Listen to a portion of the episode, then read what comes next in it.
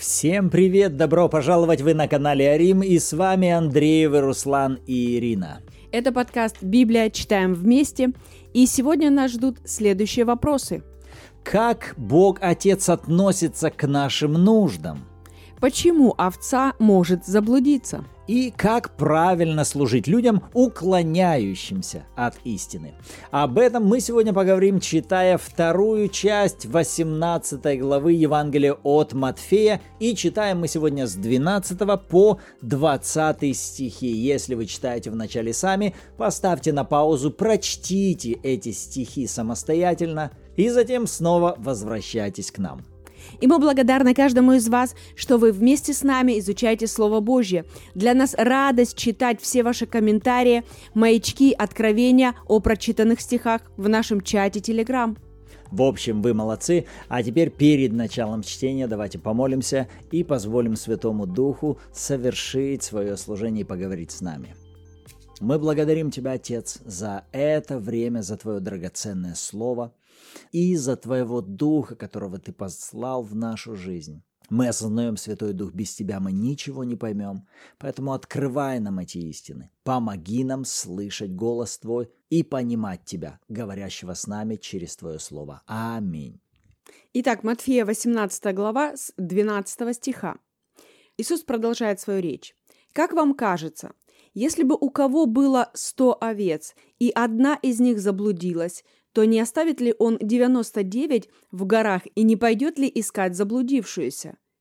И если случится найти ее, то истинно говорю вам, он радуется о ней более, нежели о 99 не заблудившихся.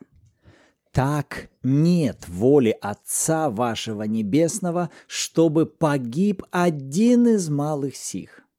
Если же согрешит против тебя брат твой, пойди и обличи его между тобою и между ним одним. Если послушает тебя, то приобрел ты брата твоего. Если же не послушает, возьми с собой еще одного или двух, дабы устами двух или трех свидетелей подтвердилось всякое слово. Если же не послушает их, скажи церкви, а если и церкви не послушает, то да будет он тебе как язычник и мытарь. Истинно говорю вам, что вы свяжете на земле, то будет связано на небе, и что разрешите на земле, то будет разрешено на небе. Истинно говорю вам, что если двое из вас согласятся на земле просить о всяком деле – то чего бы ни просили, будет им от Отца Моего Небесного, ибо где двое или трое собраны во имя Мое, там я посреди них. Замечательный финал в 20 стихе, потому что где двое или трое, там и я посреди них. Еще раз важно напомнить, что сейчас мы читаем с вами продолжение прежде начатого учения, которое мы рассматривали в прошлый раз. С первого стиха мы там видели, что ученики подняли тему «Кто из них больше? Как быть большим в Царстве Божьем?» Именно отсюда Иисус начал их учить о правильном отношении к людям и так далее. Мы об этом говорили в прошлом подкасте, поэтому вот здесь с 12 стиха идет продолжение именно этого учения, и здесь явная связь. И как раз Иисус вот здесь переходит на сравнительные образы, притча о заблудшей овце. И вот здесь в 12 стихе первое, что мне захотелось, так это посмотреть на это слово «заблудившаяся». Что, что означает само слово? Перевод слова «заблудившийся». И когда я глянул, э, посмотрите, это «заставлять блуждать», «уводить в сторону», «сбивать с пути», «прельщать», «обольщать», «обманываться». То есть в этом слове мы точно можем видеть обязательный фактор влияния извне. То есть это не просто я сам по себе пошел как-то и потерялся. В слове «заблудшее» содержится обязательный элемент влияния извне. То есть овца не сама по себе уклонилась и ушла. Что-то оказывало на нее влияние, что в результате увело ее из стада и увело ее куда-то в сторону. И тут же он указывает на то, как относится пастух к тому, что одна из ста овец ушла куда-то в сторону, пропала, ее нет. Он оставляет 99 и идет искать. Тем самым Иисус приводит к 14 стиху, утверждая, показывая именно сердце Бога Отца.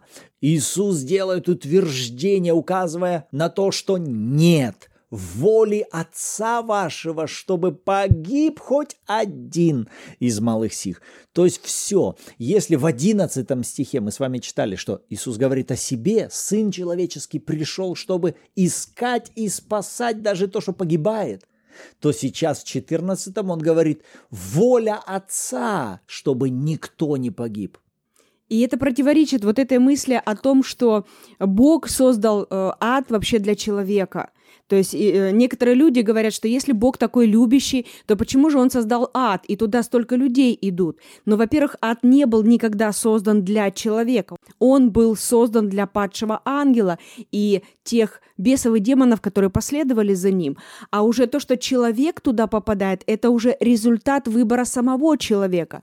Но вот здесь для нас ясная картина обрисовывается именно самого желания Бога Отца, то, что есть в его сердце. Так вот, в его сердце нет этого желания, чтобы кто-либо из людей был отправлен ну, э, куда-то вот туда, в ад, да, или отлучен каким-то образом от истины. Нет желания даже, чтобы он в сторону куда-то уходил то здесь совершенно другая картина рисуется. Вот как ты сказала, ад предназначен для дьявола и ангелов его.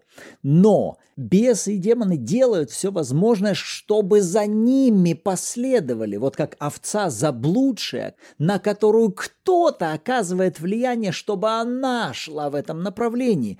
И вот эти кто-то, это и есть демоны, бесы, это дьявол со своими всеми стратегиями и планами украсть, убить и погубить. Но в этом режиме, посреди этого, как Бог работает? Бог работает в постоянной мотивации спасающего ищущего. Иисус о себе говорит, я пришел и я ищу, как спасти то, что погибает. Об отце он говорит, что воля отца нет, чтобы даже один из людей погиб.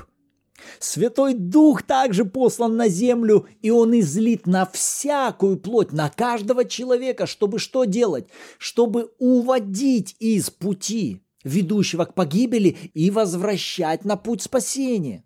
То есть, опять-таки, здесь продолжается мысль, вот эта фраза, она меня тоже зацепила, что нет воли Отца. То есть, насколько, ну, достаточно много людей сейчас сосредоточены на том, чтобы узнать, в чем их призвание, для чего я создан на этой земле, каковы мои дары и таланты, какова цель моего пребывания на земле. И мы говорили об этом, помнишь, в прошлом подкасте.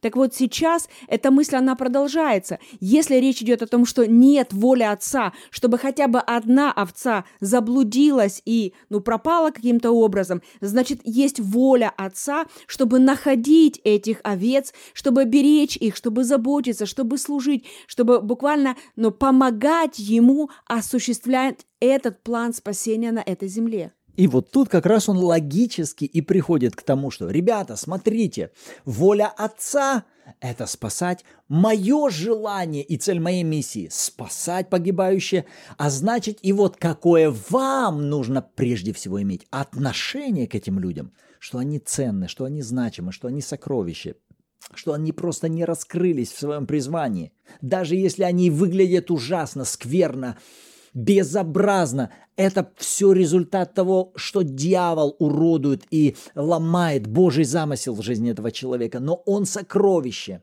не раскрывшаяся воля Божья. Поэтому прежде всего он говорит, отношение важно. Второе, отсюда будет рождаться и ваши мотивы идти и также служить им во спасение. И тут логически как раз он и переходит к 15, 16 и 17 стихам. Это как практическая инструкция о том, как служить тому, кто уклоняется в заблуждении. Только теперь эта инструкция уже кому? Для нас, для учеников, потому что, опять же, в контексте он учеников учит. Чтобы вы не надмевались, чтобы вы не превозносились друг над другом, не списывали, кто умнее, кто глупее, кто достоин, а кто недостоин. Нет-нет-нет, это опасное мышление. Все достойны, все значимы, все возлюблены, драгоценны. А если вдруг вы обнаруживаете уклонение от истины, то что? Видишь брата твоего, который согрешает против тебя? Что? Пойди и один на один обличи его. Скажи ему об этом. Если послушает тебя, молодец, ты приобрел брата. Если не послушает, возьми с собой еще кого-то, чтобы что? Поговорите, говорите с ним, говорите ему истину. Для чего? Чтобы помочь ему повернуться. Не для того, чтобы просто обвинить или как-то осудить, mm-hmm. отделить его. Нет, цель, мотив, фокус на том, чтобы наоборот приобрести, mm-hmm. чтобы помочь, восстановить, исцелить, заживить какие-то раны, то есть вернуть фокус э, на истину, на Иисуса, на Евангелие. А здесь всегда во всяком разговоре будет ключевым фактором это мотив. В всяком разговоре всегда весомость придает именно мотив. Если мотив это упрекать, осуждать, высказать просто, унизить и поставить на место, или же совесть всковырнуть как следует, чтобы стыдно тебе было, и ты потом сам задался мотивацией мне в ноги упасть. Э, этот мотив будет наполнять каждое слово, каждое предложение. Но если в мотиве будет «я ищу того, чтобы повернуть тебя», это неверный путь, это заблуждение, ты уклоняешься, это опасный путь ты не за тем следуешь, то в ваших словах будет звучать совершенно другая тональность. Дух Божий свободно будет служить через вас. И дальше он говорит, а если и двоих не послушает, тогда возьмите все собрание и скажите, заявите свою позицию, помогите ему всем миром, всем собранием святых, чтобы он это увидел. И если здесь не послушает даже собрание, тогда да будет он вам как язычник и мытар. И даже здесь это не просто, а теперь ладно, если всех не послушает, списывайте его. Нет, он говорит, тогда вы можете отвести его в категорию мытарей и грешников. Вот здесь важно, друзья, мы не списываем их в ад. Да, да. То есть это важно. Просто немножечко появляется некоторое разграничение. И то, кто такие мытари и язычники, это категория, которым мы с вами и призваны служить. Это все равно категория людей, которым Бог будет продолжать совершать служение спасения. И если мы так смотрим, то тогда, соответственно, у нас 19 и 18 стихи прозвучат совершенно в ином свете, потому что они звучат «что вы свяжете на земле, будет связано на небе, что разрешите на земле, будет разрешено на небесах». Я совершенно по-другому в этот раз увидел эти стихи. Раньше я их на них просто смотрел как на ну, стихи о нашей власти в духовном мире – но сейчас я четко вижу, это звучит в контексте отношения к именно вот этим людям, кто уклоняется, кто уходит от истины. Я это вижу, и я сейчас могу занять позицию, перечеркнуть их, поставить на них крест и сказать, ну все, он потерял спасение, все, никудышний. И я могу активировать, занять вот такую позицию, тем самым связать этого человека. Или же разрешить его. Ну, буквально это я могу сделать этого человека. Либо вот высвободить свою веру, что он сокровище, он драгоценный, Дух Божий продолжает с ним работать. Я высвобождаю веру, он раскрыт, он открыт для служения Святого Духа, и я этому даю позволение я с этим прихожу в согласие, либо же я внутри себя могу связать, буквально сказать все, он обреченный, он потерял спасение, он больше никогда не сможет восстановиться, дьявол все забрал его в свои сети. Я могу вот такое разрешение дать, согласие с этим. И это только на руку дьяволу будет. Согласись, с этим. И тут мы будем стоять как раз перед той же дилеммой. С чем мы согласимся? Мы согласимся продолжать сотрудничать с сердцем Отца, который ищет спасать даже то, что погибло, то, что разрушено, раздавлено, растоптано, а вытаскивать, как Иисус тоже сердце Отца показал. Он льна курящего не угасит, и трости надломленно не перел. Он не будет добивать до последнего. Он будет делать все возможное, чтобы до последнего спасать. Как с Иудой. Можно было списать его еще в самом начале, как только Иисус узнал о том, что этот ворует постоянно деньги. Но Иисус, даже когда сатана вошел в Иуду, и потом Иуда приводит целое сборище, чтобы взять Иисуса в Гефсиманском саду, Иисус даже здесь обращается к нему и говорит, друг, целованием ли ты предаешь меня? Друг, он не врет, он до, до последнего вот позволяет ему приблизиться к себе, поцеловать себя и называть его «ты мне друг». Что это показывает? Это показывает, что Иисус даже здесь развязывает Иуду, не связывает его, крест на нем ставит. Все, одержимый и бесповоротно демонизированный человек. Нет, он даже здесь удерживает своей верой доступ к Иуде, чтобы тот хоть как-то обратился и покаялся. И даже после этого у Иуды, я верю, были возможности обратиться, покаяться и все исправить. Поэтому вот здесь, когда в 18 и в 19 стихах Иисус дает инструкцию о нашей власти связывать что-либо на земле, и на это будут реагировать небеса, разрешать что-то на земле, и на это тоже будут реагировать небеса. И молитва согласия, где таких вас двое на земле согласятся просить в соответствии с волей Божьей, будет вам. Поэтому для нас важно не соглашаться с тем, что дьявол уродует людей, дьявол уводит людей в ад, дьявол удерживает наших родных и близких. Нам нельзя внутренно с этим соглашаться, а нам важно питать свою веру. Отец, Бог Отец работает над тем, чтобы их спасать. Дух Божий работает, чтобы их спасать. Иисус ходатайствует от них. И мы подключаемся в тот же самый поток. И, кстати, по поводу вот этой мысли, которую ты вспомнил в 19 стихе, где Иисус говорит, что если двое из вас согласятся на земле просить о всяком деле, то чего бы не попросили, будет им от Отца Моего Небесного. И когда в этот раз я читала, я увидела, что, ну, во-первых, это буквально обещание Иисуса. Он говорит, что если двое из вас, то есть в данном случае критерий, который мы видим для получения ответа, если двое из вас согласятся просить у Отца, да, то Отец им дает. То есть это буквально обещание Иисуса. Вам это будет дано. И тогда у меня сразу же возник вопрос. Подождите, секундочку. Я начала вспоминать моменты э, из своей жизни хождения с Богом или жизни других людей, с кем я могла соглашаться о чем-то. Я понимаю, что как бы полноценного ответа так и не было проявлено в их жизни. И у меня возник вопрос, ну почему тогда Иисус здесь обещает, если двое из вас согласятся, то будет от Отца.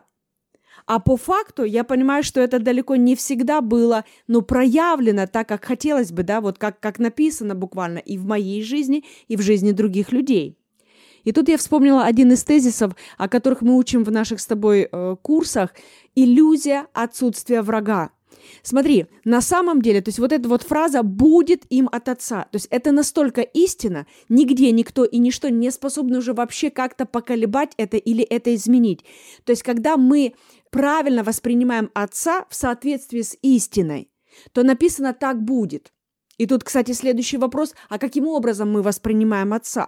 То есть мы, вот образ Отца у нас из чего? Из фактов и обстоятельств в нашей жизни, из неотвеченных молитв или из нужд, которые до сих пор не разрешились. И мы отсюда делаем вывод, каков Отец. Потому что, ну, ты, ты что, ты что, не знаешь, что у меня проблема? Я и молюсь, я и пощусь, я тут и слово говорю, и слово слушаю. Ну, скорее всего, у тебя просто дела нет до меня. Почему это до сих пор не решается? И это один из вариантов, каким образом враг рисует искаженный образ Отца в сердце верующих. Так вот, смотрите, здесь я увидела вот важную мысль. В любой и каждой ситуации у нас с вами как минимум есть три участника. Первое – это Бог, второй участник – это мы с вами, и третий – это враг души человеческой. Понимаете, нам нельзя с вами думать таким образом, что дьявола нет, хотя он себя ведет именно таким образом. Как недавно я услышала эту фразу, мне она понравилась, что дьявол не ищет известности, он ищет продвижение. То есть он с радостью потирает ручки, когда мы думаем, что дьявол тут ни при чем. Вы понимаете, что мы так легко бросаемся обвинить или упрекать Бога, что ему нет дела, или ему все равно, безразлично и так далее и тому подобное. Или в наш адрес, что я не могу, я, у меня не получится, у меня это не работает, э, я не слишком э, хороша для того, чтобы это проявилось в моей жизни и так далее. И меньше всего почему-то вот здесь есть истинное понимание, кто на самом деле стоит за этой проблемой. Вы понимаете, Иисус здесь говорит, если попросите, двое из вас согласятся, от Отца будет. То есть вот мы берем три стороны, вот они мы, мы согласились, просим у Отца. Отец со своей стороны дает.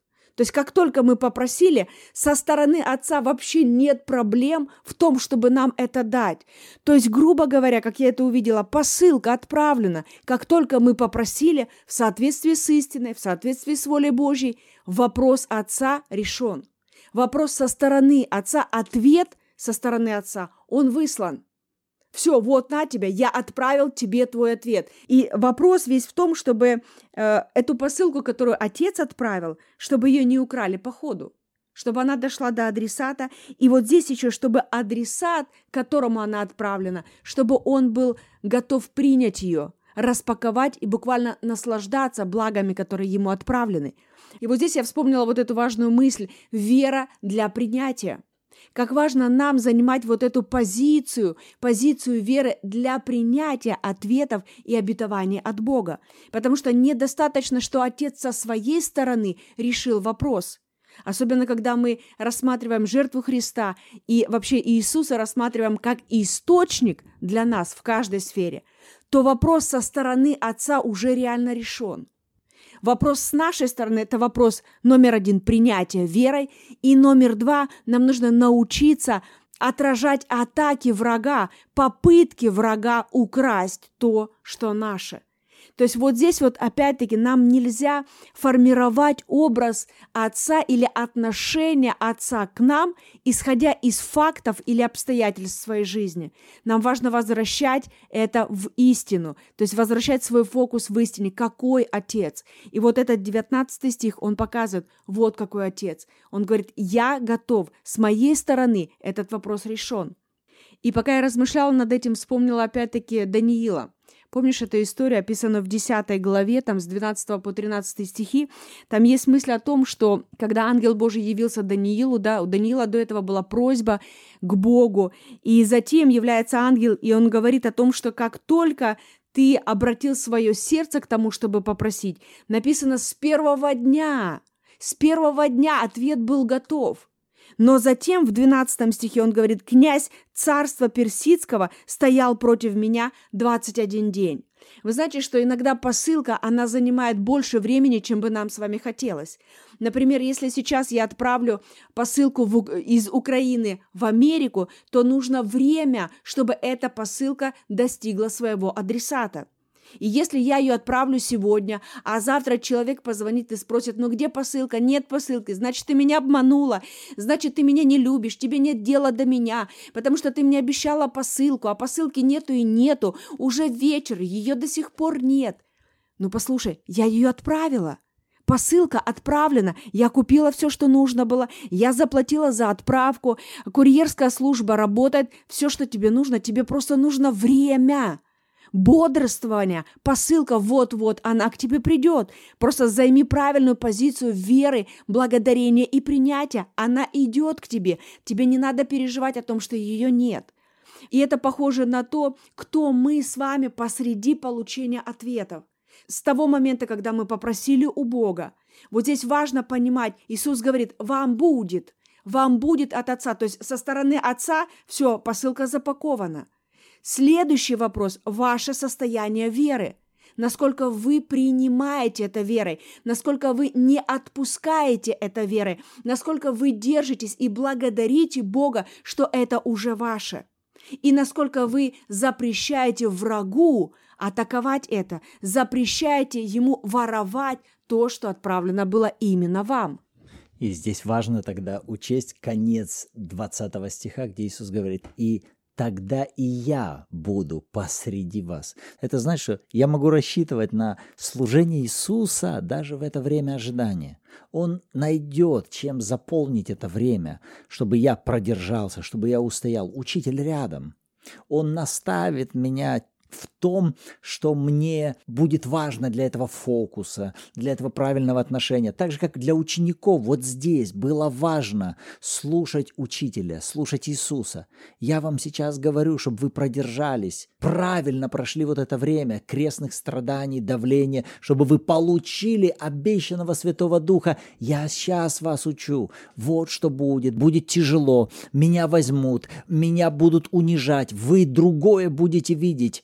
Мне придется пройти страдания, меня распнут, я буду убит. Что он делает? Он работает с ними, совершая свое служение. То же самое здесь. Иисус говорит, я посреди вас, где двое или трое вас будет собрано, я даже в этом вас буду поддерживать, когда вам надо будет продержаться во время ожидания получения обещанного. Аминь.